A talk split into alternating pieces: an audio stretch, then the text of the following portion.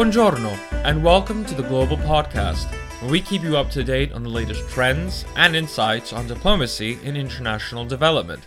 I'm your host, Jesu Antonio Baez, director of Pax Tecum Global Consultancy, based here in London, which produces this series.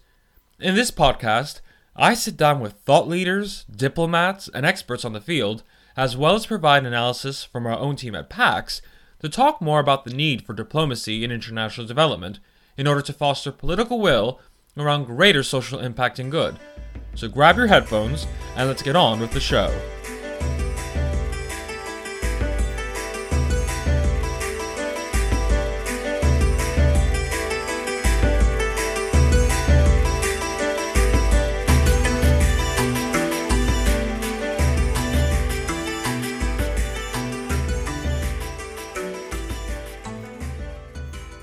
On today's episode of the Global Podcast, I want to talk to you about a subject which may seem a bit of an oxymoron when I mentioned to you at first instance, and that's the case of investment during conflict. When I mean conflict, I'm talking about war zones, actual violence going on on the ground. Now you must be looking at yourself and saying, "What? What have I just smoked? You know, what have I been drinking? I mean, what is going on? How can there potentially be investment opportunities in conflict?"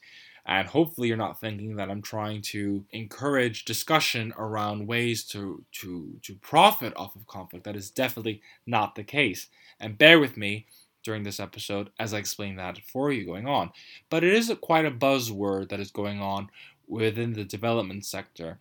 And I feel it's appropriate to discuss this at this present stage as an opportunity for businesses, NGOs, and definitely for our investor listeners onto the podcast. Now, President Barack Obama had harked back in 2016 that we were living in the best times to be alive.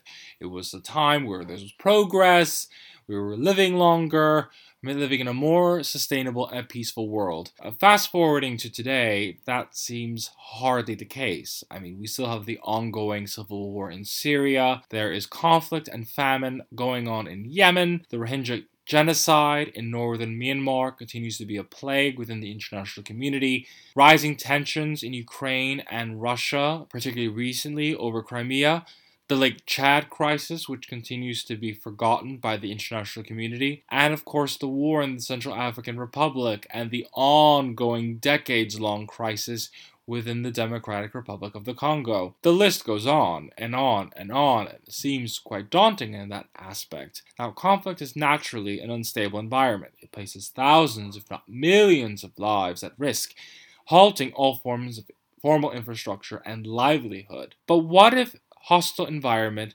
could be a place to harbor investment. Now, again, you're rolling your eyes as I say this, as how could a location with such high risk and instability could potentially be considered an opportunity for investment or even ROI, return on investment? Well, it's not the investment you're thinking of particularly, and I mean with the sense of profit in mind, but more a humanitarian investment to help save lives and actually even potentially prevent conflict.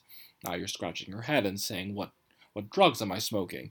Bear with me, bear with me, bear with me as I go on. We're talking about humanitarian impact bonds here, also known as HIB, and I emphasize the B for obvious reasons. It's relatively new, and it was actually launched by the International Committee of the Red Cross back in September of 2016. The whole purpose and aim of HIBs is to help transform the way services for people with disabilities are financed in conflict hit countries. It allows one to tap into the private capital to help people in need of physical rehabilitation. At least this was the aim for the ICRC. And as such, this capital raised 26 million Swiss francs, which is roughly around 26 million US dollars, which will be used to build and run three physical rehabilitation centers in Africa, notably Nigeria, in areas that are most affected by Boko Haram insurgency, in Mali, in areas that are affected by the Tuareg insurgency, and of course, the everlasting, decades long conflict within the Democratic Republic of the Congo. And this is going to be done over a five year period, providing services for thousands of people. The Payment by Results program also includes the necessary training for new staff, as well as the testing and implementation implementation of new efficiency initiatives. The Payment by Results program also includes the necessary training for the new staff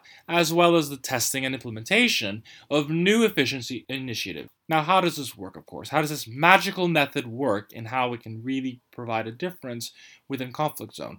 And it's really quite simple. You see, private money is set aside to invest in long-term infrastructure up front. Then the impact is, is assessed by independent auditors, and after five years, outcome funders help ICRC pay back investors according to how successful the programs were. And it could be a return or a loss depending on the success and impact of the implementation. And if there was proper impact, then there's going to be a return. And if none, None at all. The beauty of HIBs is that it allows the private sector to really have a role in humanitarian affairs, and particularly development aid during crisis, and it is very much needed. According to Helen Alderson, head of mission of the UK and Ireland for the ICRC, at the current rate with just traditional humanitarian and development program intervention in conflict zones, including traditional sources from donors such as USAID and DFID, they estimate their presence in conflict zones not taking 5 or 10 years, but 37 years. Now, let's think about that for a second. 37 years in each conflict zone country. That's again 37 years in Afghanistan, 37 years in Iraq, 37 years in Yemen, in South Sudan, in Darfur, Libya, Lake Chad region. It goes on and on and on.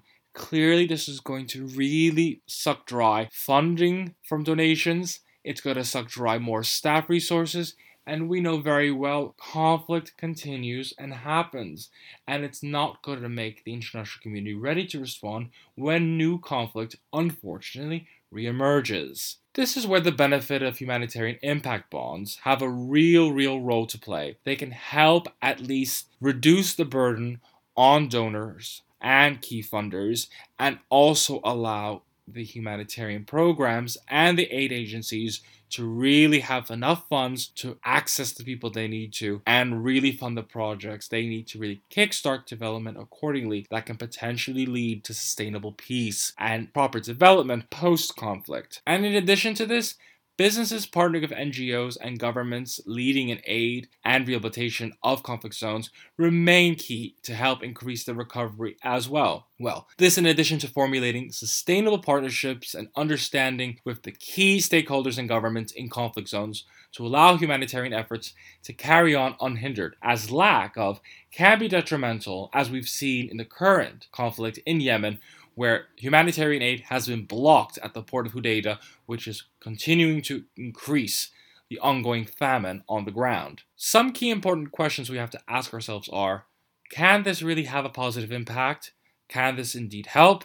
Can humanitarian impact bonds lead to sustainable peace? Now, I don't think these are the questions to ask at this phase, as impact assessment will take a few years to really understand on the level of development and progress it leads to. Instead, the key question we should ask ourselves is how can we get the financial sector and philanthropical organizations to rally behind this notion and convince investors to put their money on humanitarian impact bonds? This is an important question if we have to consider the fact that many philanthropic investors and those investors looking to generate impact from their investment are not even aware of in order to really align their investment to more sustainable work. According to a recent report from UBS's Philanthropical Finance Division, only 10% of impact investors actually knew what the Sustainable Development Goals of the United Nations were. And if we haven't gotten them to become aware of the importance of SDGs, how can we get them to really get on board with humanitarian impact bonds?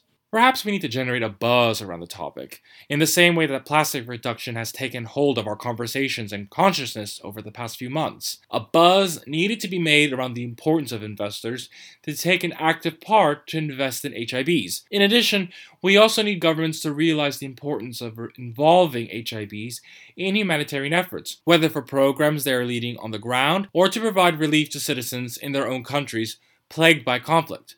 Of course, it's not as innocent as it sounds, as we know not all governments have their heart in the right place.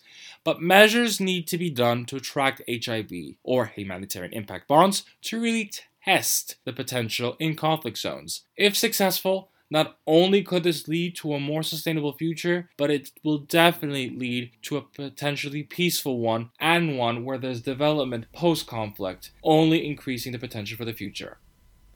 That brings us to the end of this edition of the Global Podcast. I'm Jesu Antonio Baez, director of Pax Tecum Global Consultancy, which produces this series.